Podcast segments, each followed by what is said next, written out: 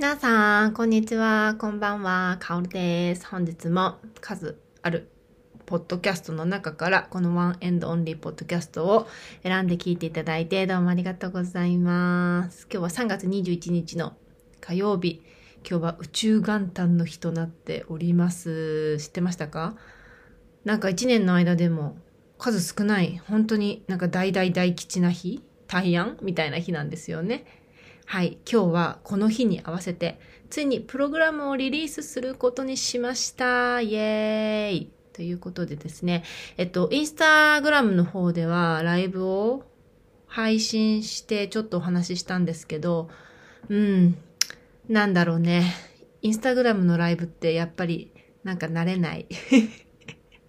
インスタグラムのライブがあまり得意ではない私はですね。やっぱりこうやってポッドキャストであの、話すのが一番自分らしく気楽にリラックスして話せるなって思ったので、もちろんこっちでは、あの、なんだろう、詳しく話したいなっていうふうに思ってるので、あの、もし私のプログラム、えっと、マインドメイクアッププログラムっていうものなんですけど、えー、以前からね、ちょいちょい、えー、プレゼンはしてたんですけど、実際にね、どういうものなのかっていうのを、まあ私が今できる限りの伝え方で伝えられたらいいなと思うので、ぜひ興味がある方、は聞いていただきたいなと思うし、あの、まあ、興味なかったとしても、あかるさん、こういうことを2年間いろいろ考えながらやったのか、なんて、ちょっとでも思ってもらえたら、すごい嬉しいなって思いますので、興味がある方はぜひ本編を聞いてください。ワンエンドオンリーポッドキャストへようこそ。このポッドキャストは世界に一人、唯一無二の大切な存在のあなたへ、人生を豊かに幸せに生きていく知恵やヒントを様々な視点からシェアするポッドキャストです。では、スタート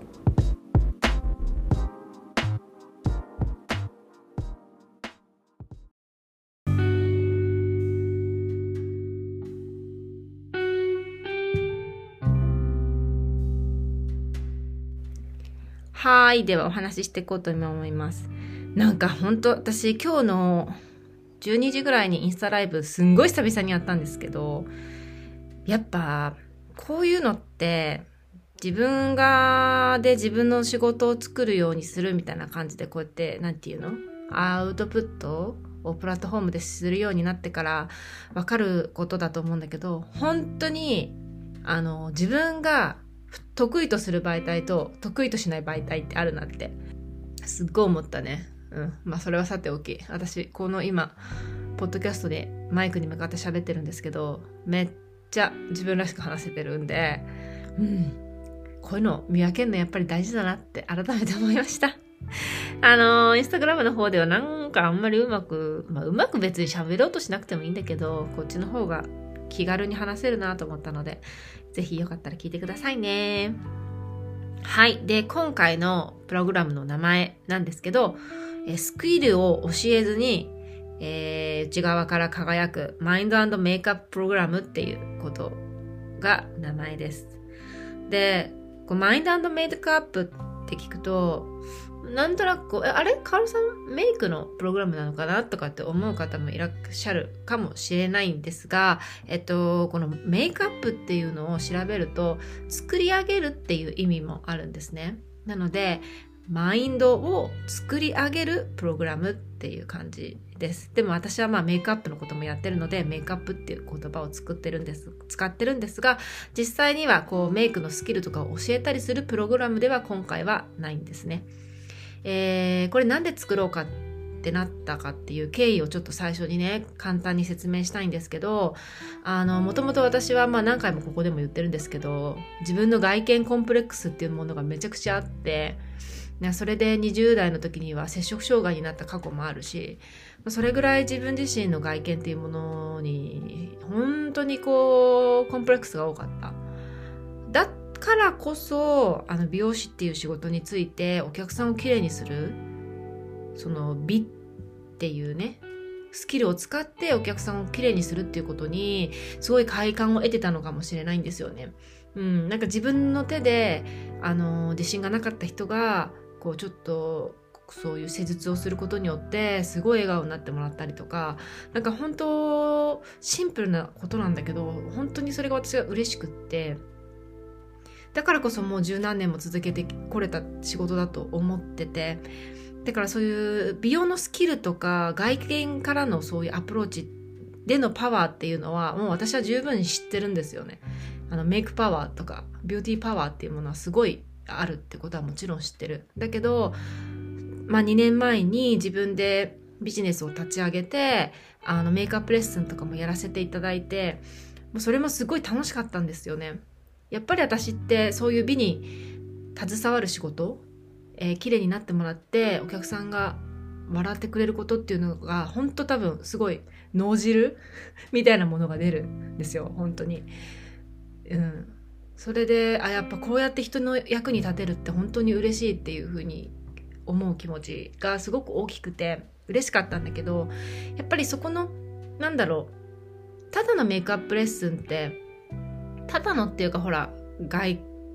見のさ骨格診断とかさパーソナルカラーメイクアップレッスンとかとか多分今めっちゃたくさんあると思うんですよ。で私が以前やってたメイクアップレッスンは、まあ、そういう骨格を見ながらお客様のクライアントさんの好きって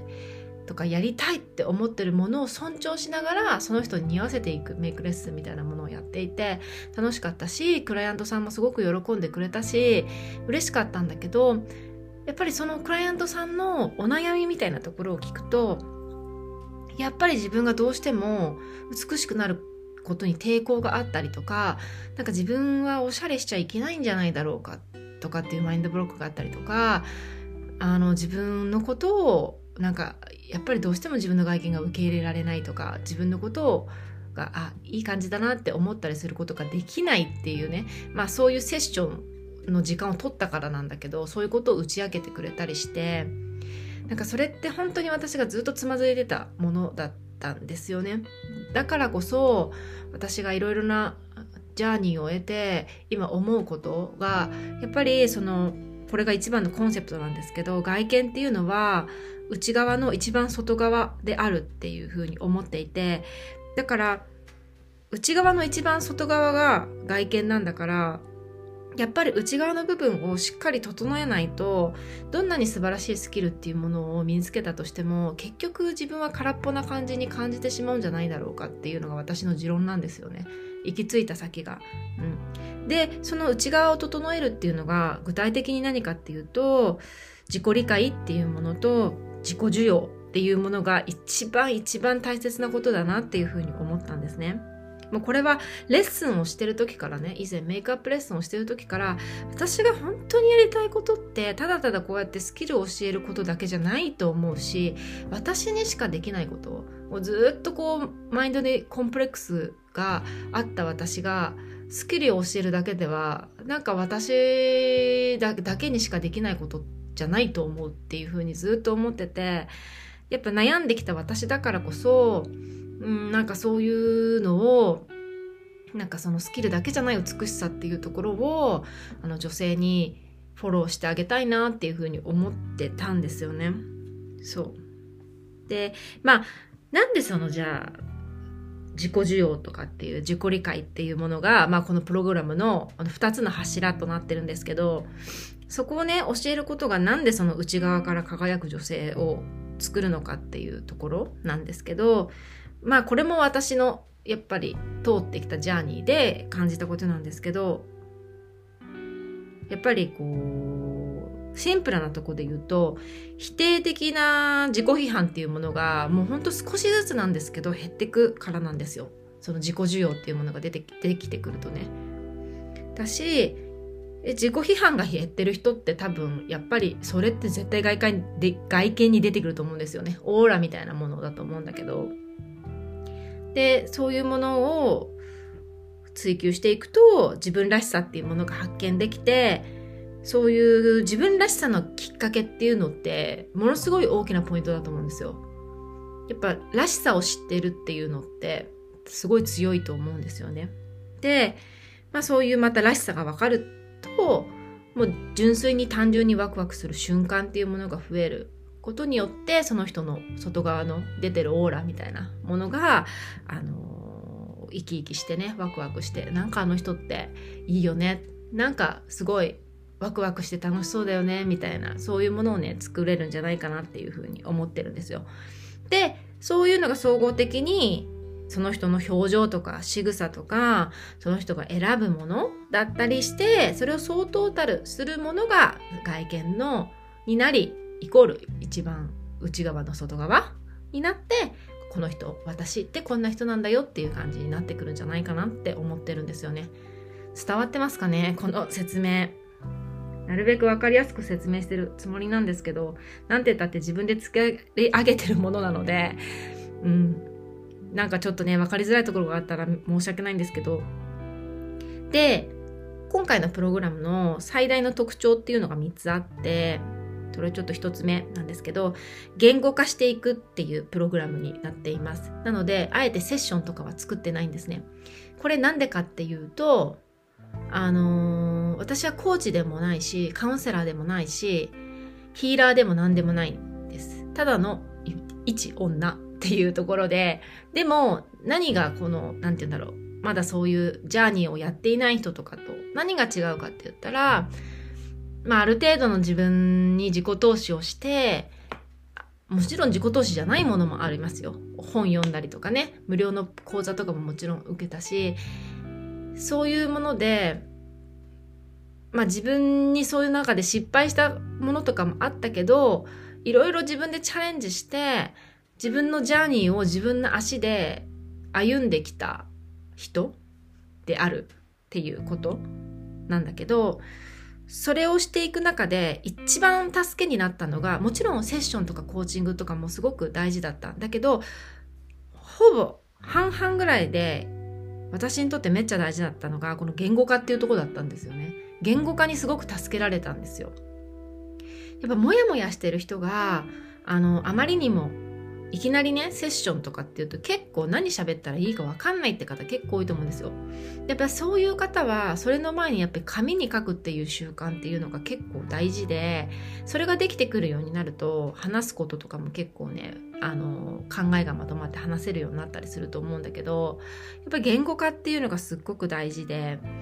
ここはあのすごく私も助けられたツールなので私はコーチでもヒーラーでもないけどできることってなんだろうって思った時に私は言語化でサポートすることができるなって思ったので今回言語化のプログラムを作りました。なので実際に私が作ったワークシートとビデオを見ながら、えー、言語化をたくさんしてもらってそれについて私が、え、質問してみたりとか、えー、クライアントさんと一緒に考えてみたりとかっていうね。そういう感じのプログラムになってますで、えー、2つ目の大きな特徴としてはさっきも言ったんですけど自己理解と自己需要っていうのが大きな柱になっていてそこに共通しているのが、えー、今回とか前のエピソードでもお話ししてたんですけど、ま、インナーチャイルドとつながっていくっていうことですね。まあ自分が見えない考えのブロックかなものみたいなものにえアプローチしていくっていうプログラムです。で、それをどうすればいいかっていうと、3つ目なんですが、えー、実際に香りを使いながらですね、インナーチャイルドとつながっていく練習をしていくっていう感じになっています。で、これ私が実際にやっぱやってみてすごく良かったからなんですけど、もうこのプログラム全部私が今まで受けてきたプログラムで良かったなって、こういうのが欲しいな、欲しかったなって思ったものを作ったみたいな感じなんですよね。で、この香りがなぜいいかっていうと書くっていうのは割とそのアウトプットのところがあって、あの、書くので結構マスクリーな男性的なエネルギーを結構使うと思うんですね。しかもこう机に向かって書いたりとかっていうところがあるから。だけど感情的なところにアプローチする時にやっぱ書くだけだとどうしてもこうこう湧き出てくる気持ちとかっていうのがうーん何かこうねちょっとこう何て言うのかな柔らかさがないというかねその時にやっぱこういう香りっていうものを鼻の嗅覚から使うことによって嗅覚はねあのー、感情を司る大脳変影系っていうところと唯一つながっている五感の一つなんですね嗅覚っていうのが。でそういうものを使って自分の感情を呼び起こしていくっていうことなんですよ。これが、まあ、アロマを使ったりとかなんですけどあのそういう匂いを使ってねあの自分の感情とアプローチしてインナーチャイルドにアクセスしていくっていうことも私がファシレートしていこうと思っています。だからその三大特徴が言語化っていうところとあのインナーチャイルドにアクセスしていくっていうこととあと香りでつながっていくっていうところがあの3つのポイントっていうか特徴になってます。はいそんな感じですね。全部喋れるところまで喋ったっていうかめっちゃ早口だったかもしれない。興奮するとちょっと早口になってしまうんだけれどもこんな感じでお話ししました。はい。で、えっと、このメイクプログラムはえっと、概要欄のリンクのところにもあの詳細が書いてあるので、ぜひそちらを興味がある方はチェックしていただきたいなって思っていて、で、ちょっと興味あるな、私ってこれ合うかな、どうなんだろうとか、あとこれってどんな感じなんだろうとか、こう質問がある方はですね、あの、インスタグラムの DM の方にぜひお気軽に、あのー、連絡していただければありがたいなっていうふうに思ってます。で、これ先着順で、あのー、人数も限られてるので、もう募集人数に達したらもうクローズにしちゃおうと思ってるので、もし興味がある方はぜひお早めにあのお問い合わせいただければと思います。でもし金額的なところにネックがあるとかなんかそういうものとかもあったらぜひぜひ気軽に相談してほしいなっていうふうに、うん、思ってます。はい。あとは何だろう。うん、特にそんな感じかな。まあこれを出すのに本当2年ぐらいかかってて改めて自分が思っていることを形にして一から作り上げることの難しさっていうのを体験しました。うん、なんかこういうものを作ってなんか誰が興味を持ってくれるんだろうとかねこんなことやってて意味あるのかなとかやっぱそういう葛藤って多分こういうことやってる人ってみんな通る道だと思うんだけどだけどやっぱりそこじゃなくて自分が思ってたこと自分が苦しくてずっとこういうものがあればよかったって思ったものを一つ世に出すってあのー、すごく私にとっては大きな一歩だなっていうふうに思ってるんですよね。だから過去ねこういう今このプログラムを受けていただきたい人っていうのは過去の私みたいに、まあ、外見にものすごいコンプレックスがあってなかなかこう自分のなんか行動の制限とかを全部そこに結びつけてしまう方だったりとかあと内側のねモヤモヤがなかなか解消されなくってなんか同じところをぐるぐるぐるぐる回ってしまうなんかエンパスだったり繊細な方だったりとか。そうだな。あと自己需要とか自己理解っていうものを始めてみようと思ってるんだけれどもなかなか始められないしどうやって始めたらいいかわからない。でもコーチングとかカウンセリングとかはちょっと壁が高すぎてなかなかあのそれに申し込むには勇気がないとか方とかね。これは本当に各プログラムで私が常にこう言葉でサポートしていくものなのであの言語化をたくさんしていくプログラムなのでなんかこう話すことにちょっと躊躇する方とかはすごくいいんじゃないかなってうん、思ってている感じです。私、このカウンセリングじゃなくてこのエピソード、今までのエピソードでなんか困ったことがあったら、カウンセリングとかね、コーチの方にたくさん頼ってくださいねみたいな話とかをさ、よくよくしてたんだけどさ、なんかそれってなんかすごいなんか無責任というか 無責任じゃないけどそんなこと言ってもさみたいな。頼れるとこなんてどう誰探せばいいの？みたいにもしかして聞いてる方も思ってたろうし私が聞いてたらそう思ってたんですよ。うん、だったら私でできることって何なんだろうっていうことをすごい思ってて。で私はコーチでもないし本当カウンセラーでもないヒーラーでもないし何でもないけどでも本当に苦しいところを歩んできた一人の人間先ほども言ったけどその私ができることって多分言語化をサポートしてあげるところまでは私だったらできるし私がしてあげたいっていうふうに思えたからどうしてもなんかこうくすぶってしまう人だったりなんか考え方のブロックがあるかもしれないから探してみたいって思う人とか単純にインナーチャイルドと話をしてみたいって思ってる人とかね、うん、まあ私の多分このポッドキャスト聞いてくださってる方って多分勝手な予想だけど結構マニアックでちょっと繊細でちょっと変わったとこがあってっていうなんか私に似たような人じゃないかなっていうふうに思ってるんですよ。私にできることを今度はサポートしてあげる番なんじゃないかなっていうふうに思ってこのポッドキャストじゃなくてこのプログラムをね作ってみたので是非興味がある方は概要欄のリンクのところに貼ってあるのでそこの詳細を見てもらって興味があると思ったらあのインスタグラムの DM の方にあの興味ありますってあの気軽にね言ってください。はい。で、あの、その質問したからって絶対買わなきゃいけないのかとか、もう全くそんなことは全くないです。本当に全くないです。あの、こういうのって本当にタイミングだから、やりたいってって思った時にやるのが本当に一番だと思うので、押し売りなんてものはとんでもないので、全然そんなことは気にしないでください。